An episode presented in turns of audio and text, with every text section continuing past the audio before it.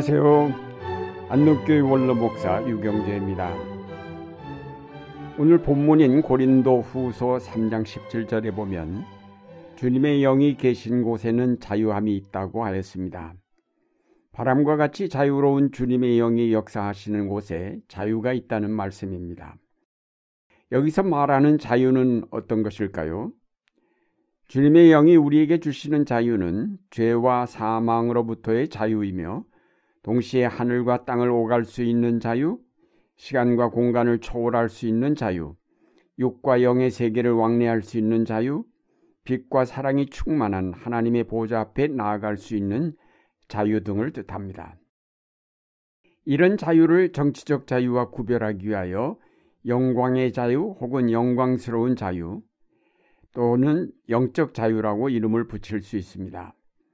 그런데 이런 영적 자유는 인간이 싸워서 쟁취하는 자유가 아니라 주님의 영이신 성령께서 가져오시는 자유입니다. 하나님께서 처음에 인간을 창조하실 때에 점차 성장하여 완성되도록 창조하셨습니다. 그런데 우리의 생명이 점차 성장하여 완성되는 데 없어서는 안 될 중요한 요소가 바로 자유입니다. 자유가 없으면 생명은 병들고 올바로 성장할 수 없습니다. 하나님께서 처음부터 인간에게 이런 자유를 주셔서 그 생명이 자라 마침내 완성되도록 설계하셨습니다. 특별히 인간에게 주신 자유는 하나님과 만나며 그와 교제할 수 있는 자유입니다. 우리가 하나님과 만나고 그의 돌보심을 받을 때에 그 생명이 자랄 수 있기에 이 자유는 생명의 필수적인 요소입니다. 인간에게만 주신 이 자유는 특권이며 은총입니다. 피조물인 인간이 창조주이신 하나님을 만날 수 있는 자유는 특권이며 은총이 아닐 수 없습니다. 그런데 인간이 그 자유를 잘못 사용하여 그만 타락하면서 하나님을 만날 수 있는 자유를 빼앗기게 되었습니다. 인간이 그 특권을 남용한 것입니다. 하나님과 교제할 수 있는 자유를 남용한 인간은 그들이 살던 에덴 동산에서 쫓겨났고 다시는 그곳에 들어가 하나님을 만날 수 없게 되었습니다. 하나님을 만날 수 없게 된 인간은 자연 죄와 죽음으로 내몰렸고 죄와 죽음을 자기의 무기로 삼은 사탄의 지배에 종속하게 되었습니다. 인간은 모든 자유를 잃게 되었고 죄와 죽음의 종이 되었습니다. 하나님을 만날 수 있는 자유의 상실은 곧 그 생명이 더 이상 성장할 수 없게 되었음을 의미합니다. 다시 말해서 영원한 생명에 이를 수 없게 되었다는 말입니다. 그 이후 죽음은 우리를 영원한 생명에 이르지 못하게 가로막는 장벽이 되었고 죽음은 공포가 되어 우리를 위협하게 되었으며 우리는 죄와 사망의 지배를 받는 노예가 되어버렸습니다. 이런 영적 자유의 상실은 곧바로 정치적 자유의 상실로 이어졌습니다.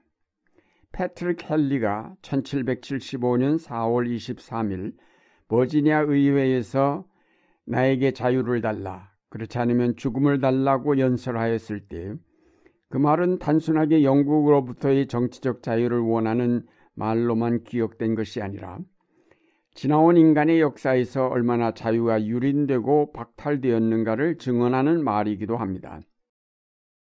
그리고 얼마나 많은 사람이 간절하게 자유를 원하고 있는가를 대변해주는 명언으로 기억되는 말입니다. 인류의 역사는 자유를 찾기 위한 투쟁의 역사이며 지금도 여전히 많은 나라에서 이 자유를 얻고자 투쟁하고 있습니다.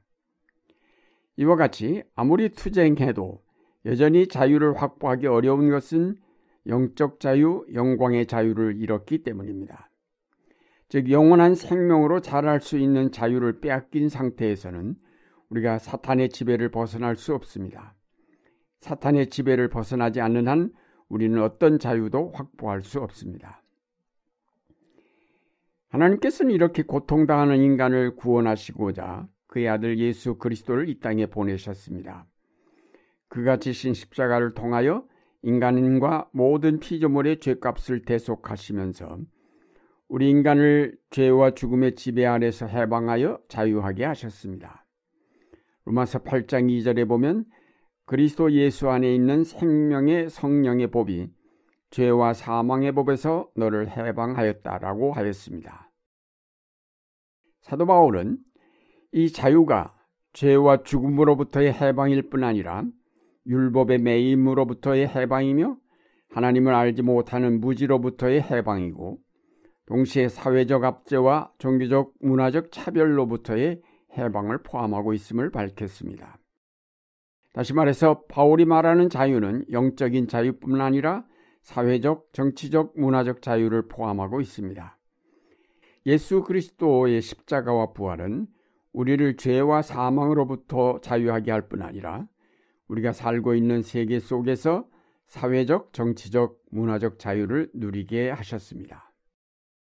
그리스도께서 결국 우리를 죄에서 자유케 하셨다는 사실은 바로 우리에게 생명을 주셨다는 뜻입니다. 죄와 사망으로부터 자유하게 된 순간 우리의 생명이 다시 성장할 수 있게 되었음을 뜻합니다. 하나님과의 만남을 막았던 죄의 장벽을 허무심으로 우리는 다시 하나님을 만날 수 있는 특권을 얻게 되었고 우리의 생명은 다시 영원한 생명을 향해 자라날 수 있게 되었습니다. 우리 생명은 죽음에서 막히지 않고 그것을 뛰어넘어 영원한 생명으로 완성될 수 있게 되었다는 말입니다. 우리에게 주신 자유는 바로 죽음을 뛰어넘는 자유입니다.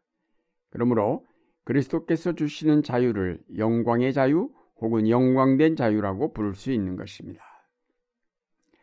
우리가 자유를 이렇게 이해할 때 우리가 할 일이 무엇인가를 알게 됩니다. 하나님과의 만남은 은총이지만 거기에 따르는 바른 행동이 요구되게 마련입니다. 자유에는 목표가 있고 책임이 따르게 마련입니다. 그러면 영광의 자유가 목표하는 바가 무엇이며 그 책임은 무엇일까요? 앞서 말씀드린 대로 영광의 자유는 바로 생명의 성장을 위한 것입니다. 지금 그리스도인들은 바로 영원한 생명에 이르기 위하여 우선적으로 그 일에 몰두하여야 할 때입니다. 따라서 그 목표에 도달하고자 부지런히 하나님께 기도하며 그분을 예배하면서 주님과의 사귐을 끊임없이 가져야 할 것입니다. 영광의 자유는 바로 이것 때문에 우리에게 허락되었습니다. 영광의 자유는 한 걸음 더 나아가 우리로 하나님 나라 건설에 참여하게 하고자 허락된 자유이기도 합니다. 하나님 나라 건설이란 깨어진 생명 공동체를 다시 회복하여 하나로 연합하게 하는 역사입니다. 그래서 우리에게 주신 계명이 하나님을 사랑하고 이웃을 사랑하라는 것입니다. 깨어진 공동체를 다시 하나로 엮는 일은 바로 사랑에 의해서만 가능하기 때문입니다. 그러므로 우리는 부지런히 하나님을 사랑하고 이웃을 사랑하여야 할 것입니다. 사랑을 통해서 나뉘었던 형제자매가 만나고 갈등하며 싸우던 이웃들이 화해하게 되고 분쟁하던 세계가 평화를 찾게 될 것이며 파괴된 환경이 회복될 것입니다.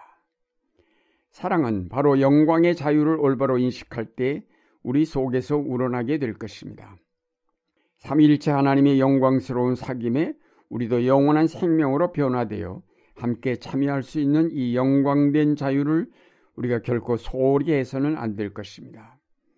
우리 육체의 모든 자유를 포기하고서라도 반드시 붙들어야 할 고귀한 자유임을 올바로 깨달을 때 우리 속에서 사랑이 넘쳐나게 될 것입니다.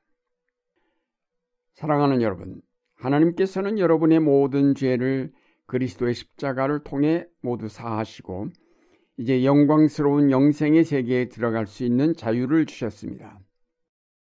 이 영광된 자유를 감사하면서 부지런히 하나님께 나아가 그에게 영광과 찬양을 드리시기 바랍니다. 그리고 성령께서 항상 여러분과 함께 하심으로 여러분의 삶의 영광의 자유가 늘 빛날 수 있기를 바랍니다. 이제 이렇게 놀라운 은총으로 주어진 고귀한 자유를 값진 보배로 여러분 속에 간직하면서 모든 육체의 욕망은 십자가에 못 박고 성령의 인도하심을 따라 하나님 나라 건설에 부지런히 참여하는 여러분이 되시기를 바랍니다.